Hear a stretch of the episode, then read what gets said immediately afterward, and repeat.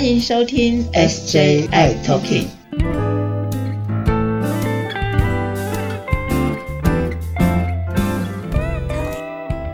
Hello，大家好，欢迎大家收听今天的 SJI Talking，我是 J Jeffrey 阿伟，大家好 Hello，师姐来了。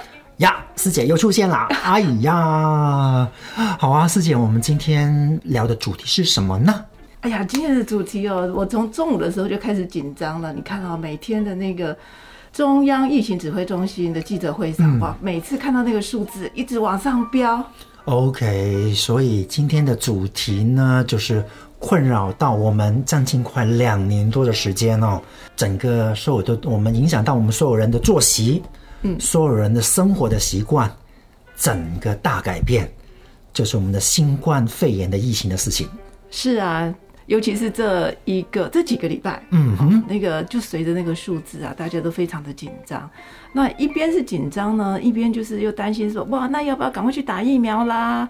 或是那些新闻上啊，哪呃香港怎么啦，南韩怎么了？哇，这都会随着这样子，让我们的心情越来越的纠结。是是是，而且我前阵子才才跟朋友聊天哦，你看我们台湾的疫情的确诊人数，嗯，从个位数到两位数，然后现在到三位数，而且 CDC 还在讲，可能月底会破千上千，我觉得可能会提前，不会到月底，哦，希对吧？望不要，希望不要。真的希望不要。不过我相信这个是我们现现在最最最贴切的问题哦，尤其尤其对于我们大家 HIV 的朋友，我们的怕友们，碰到这一波的这么严重的新冠疫情这件事情，OK，来到台湾了，那我们应该要特别注意些什么事情呢？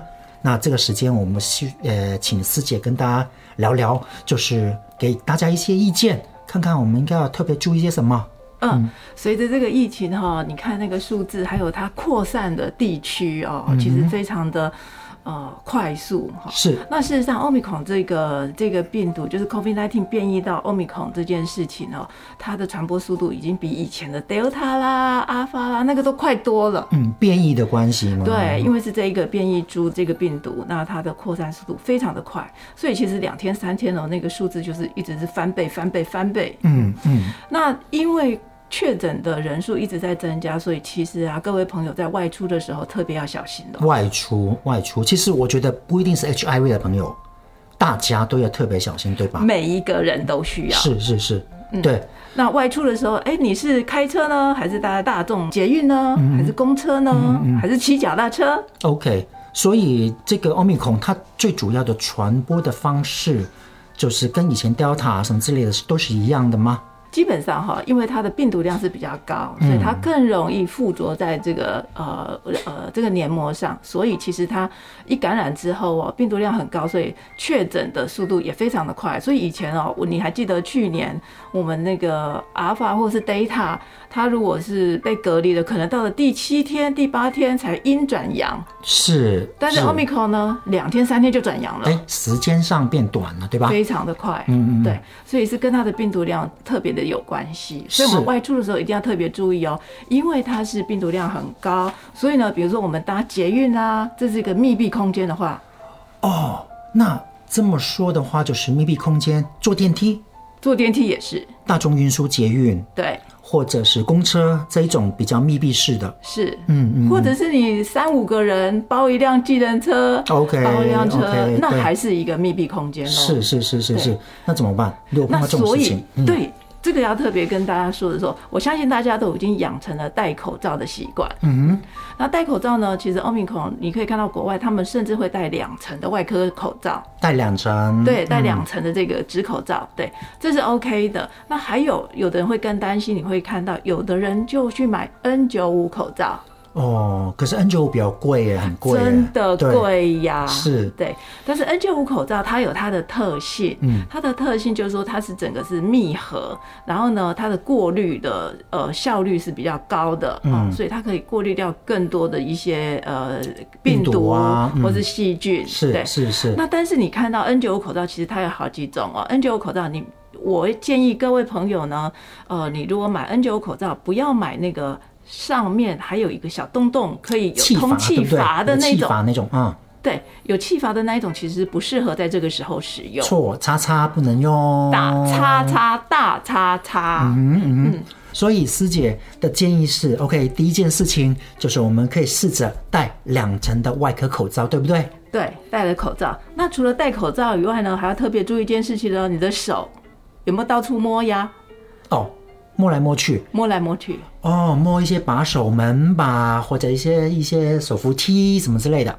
对，因为我刚才提到那个病毒量是高的哈，所以呢，如果当中真的有人确诊的时候呢，其实我们很担心的是，会不会这环境当中已经有被污染了？是。那这个环境的污染，有可能最常碰到的就是把手之类的。嗯嗯。那所以呢，其实我会建议各位朋友呢，除了带呃小瓶的酒精酒精喷。呃，酒精喷，还有一，还有干洗手，然后还有或者是可以用一个含有酒精的湿巾，嗯，对，它会具有一些消毒的效果，嗯，所以呢，你也许是在外面的时候，你就可以随手擦一擦，随手喷一喷，那喷喷你的手，然后呃，让它有消毒的作用。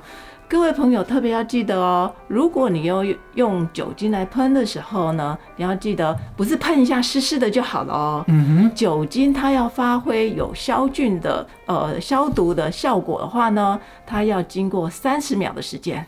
哦，就是把这个酒精喷到手上面。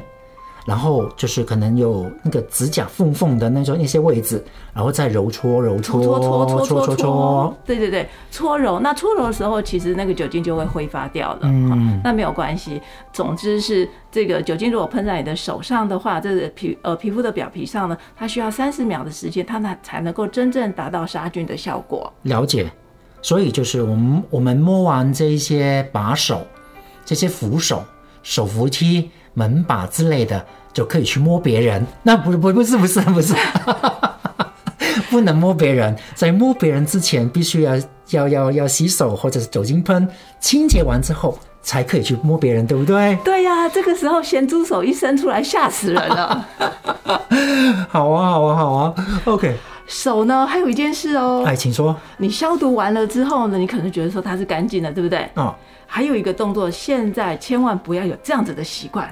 哎，比如说，嗯，抠抠鼻子啦，哦，对，摸摸眼睛啊，揉揉眼睛啊，这些的小动作，就是还没有清洁好之前，消毒好之前，即使你已经清洁好，在外面，你还是不要用这样子的动作。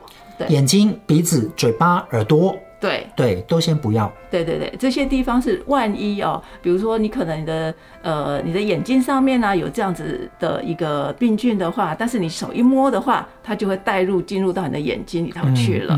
对，所以这个是一个要千万要注意的动作，千万不要有这样子的习惯动作。这个 no 对不对？再打叉叉，打叉叉。好，然后接下来的下一个问题要问师姐的，也是很多呃 HIV。就是怕友们也会关心的问题，就是哇，现在现在的疫情又升温了，又严峻了，哇，我们的医院都是病毒，都是是细菌啊，等等等等。我们医院没有。对，那那那那我我的回诊，我固定的回诊回诊的部分该怎么办呢？还是要按照时间去回诊吗？哦，对，这个非常的重要哦。我在这里要特别的呼吁哦，各位朋友、派友们，如果这个你的回诊时间快到的时候，你现在可以开开始看一看，翻翻你的抽屉里头啊，你的这个药盒里头还有多少的药，确定一下。如果说这个疫情真的是很紧张的时候，你又会担心啊，大众交通工具到医院去啊，然后你又担心这个医院是不是会有呃 j e f f r y 说的病毒很多啦，病毒很多，对。那我们可以有一个几个简单的做法，也许是如果你的身上的药量是足够的话，是呃，那你可以跟你的各管师联系。OK，各管师联系，对，或者呃，你跟各管师联系的主要目的是说，我也许今天呃这个礼拜要回诊了，但是我呃疫情实在是非常的紧张，我可以我的药量还是足够的，我希望能够延到下个礼拜再来看看。哦，就是在时间上做一些调配。对，弹性的调整、是。那另外，如果说你是呃拿有呃连续处方签，嗯对，那很多朋友都是连续处方签，他可能要领第二个月的药啊，第三个月的药的时候呢，你不敢再回到你原来的就医的医疗院所去的话，嗯也许你的呃住的附近会有社区药局。社区的药局社区的药局，嗯但不是每一个药房都会有哦。，OK，那我该该怎么知道哪个药房、哪个社区药房有我们相应的药呢？对对对，这个非常的重要，因为呃，在全国哈、有不少的友善的社区药局，嗯它有帮我们怕友们准备了这样子的药物，是对。是是，它但是因为我们的药物很贵，所以呢，它并不是每一家的这个药局都会有，所以我们有几家在每一个地区县市大概都会有三四家这样子的社区药局。如果你不知道的话呢，麻烦你再跟各管师联系。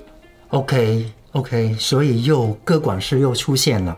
各管师是你的好朋友哦。各管师是我们的好朋友，所以大家有事没事，对，要跟各管师保持好友好关系，密切联系。密切联系。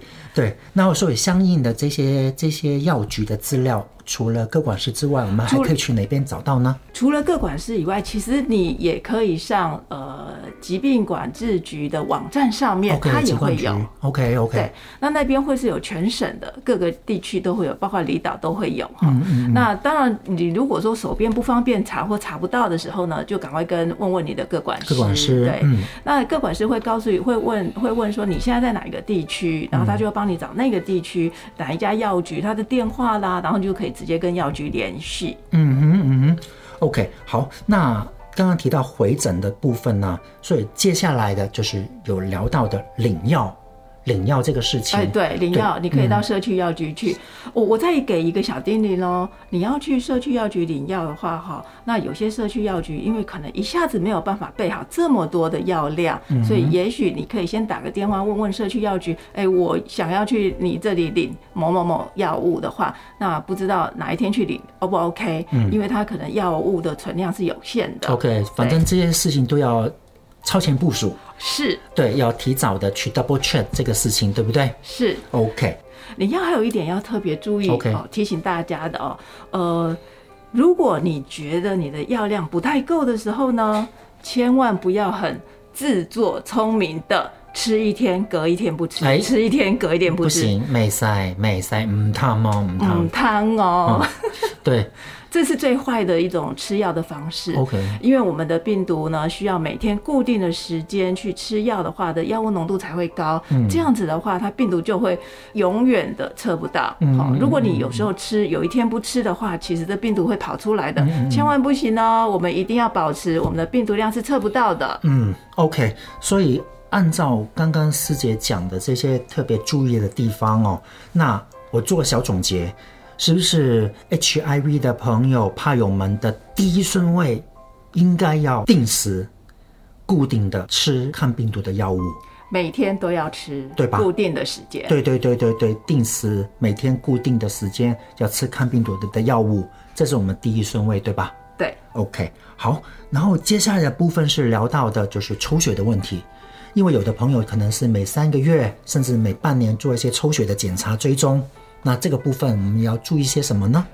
对了，如果是在疫情的时候要去抽血啊，大家都非常害怕，因为抽血处排满了人。对，对，那这个时候呢，其实你可以呃看一下，如果说你的医师会告诉你，你三个月抽血一次的话，那你可能就是需要按照这个时间去。但是如果你的 CD4 你的呃健康的状况是稳定的话，也许你可以跟医生说一下，是不是诶、这一次不抽，我晚一两个月再回来抽，等疫情稍缓的时候再回来抽，其实是 OK 的。对嗯，就是什么肝功能啊、肾功能啊、CD4 啊都很正常的情况下，对对，那当然有些朋友可能觉得，哎，最近的时呃上一次抽血啊，胆固醇超高了，哎呀，哇哦，这时候医生可能会告诉你说，你下次来要抽血哦。这时候其实要呃，医师最关注的是你的胆固醇，而不是你的 CD4 或是病毒量。是是是，那如果是这样子的话，我会建议你还是来抽一次血，那表示说，医师希望能够早一点去能够监测你的这个身体的变化，是不是有一些危机会出现了？嗯嗯嗯，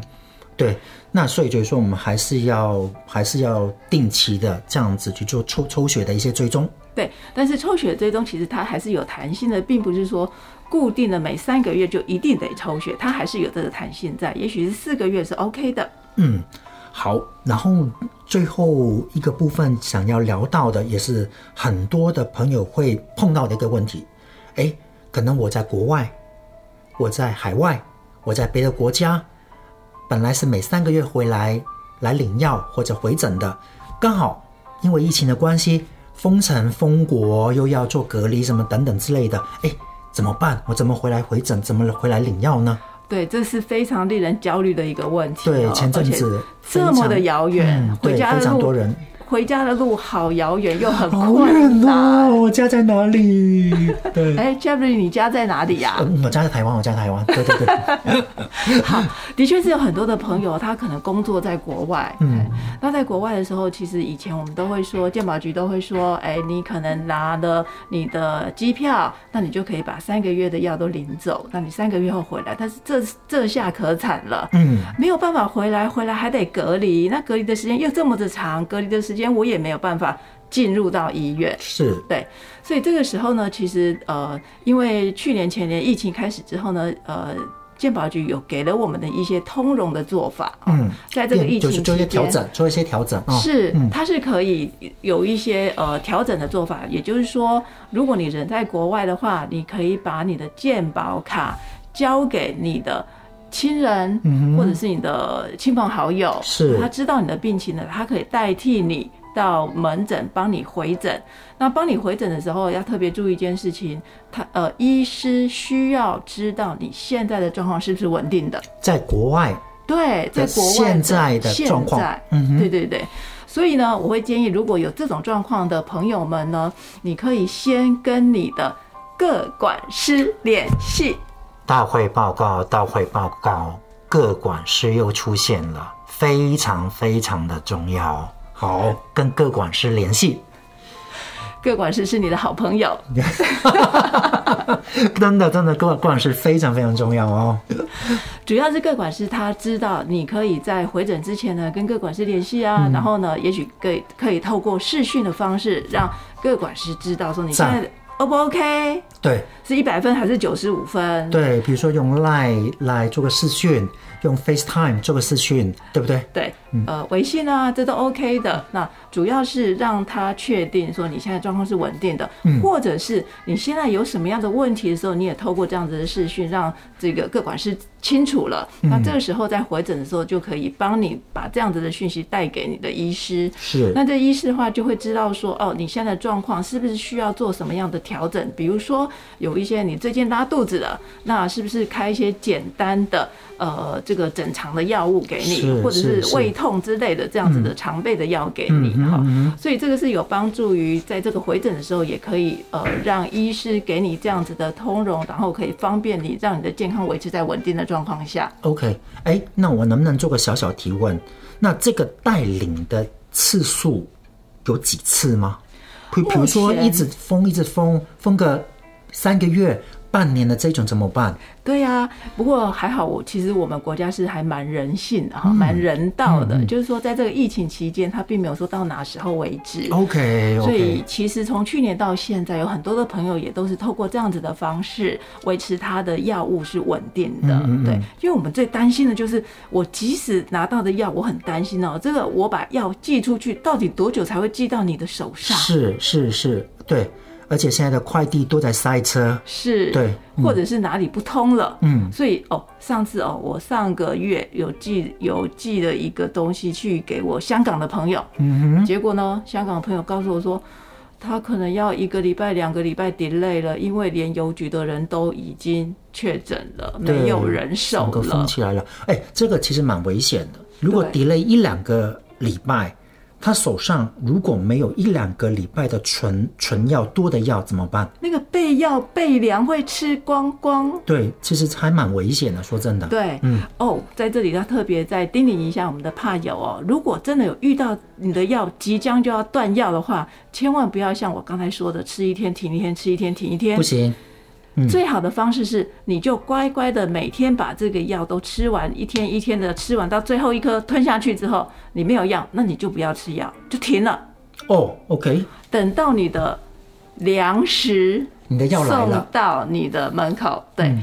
那等到你的药来的时候，你领到药的时候，那一天赶快重新开始吃药，嗯嗯，但是也就是每天固定的时间吃药，了解了解，这样子是最安全的做法。啊，太好了太好了，对，这非常的重要。嗯对。那有些朋友可能会担心说，我万一每三个月就断一次，三个月断一次怎么办？对。那当然，我们很不希望这样的状况发生。万一真的是这样子的话，我会告诉你，我会建议你，你宁可让它断这一段时间，但是之后三个月就是稳定的接上去就好了。了解了解，哎，这好重要的消息哦，非常的重要，这会让你的这个病毒量都维持在测不到的情况之下。你如果吃一天或者吃三天停两天，吃两天停一天的话，这是最危险的，这就是就等于是在培养你体内的抗药性病毒。了解了解，哎，各位各位怕友们有听到了吗？听到师姐这个特别的小叮咛吗？大叮咛不是小叮咛，这非常重要对，非常重要。好，那我们今天的节目先在这里先告一段落喽，然后我们下一次再聊另外一个话题，有关疫苗上的话题，好不好？好，非常的重要非。常重要。好，谢谢大家，谢谢大家收听今天的 SJ 爱 Talking，拜拜。拜拜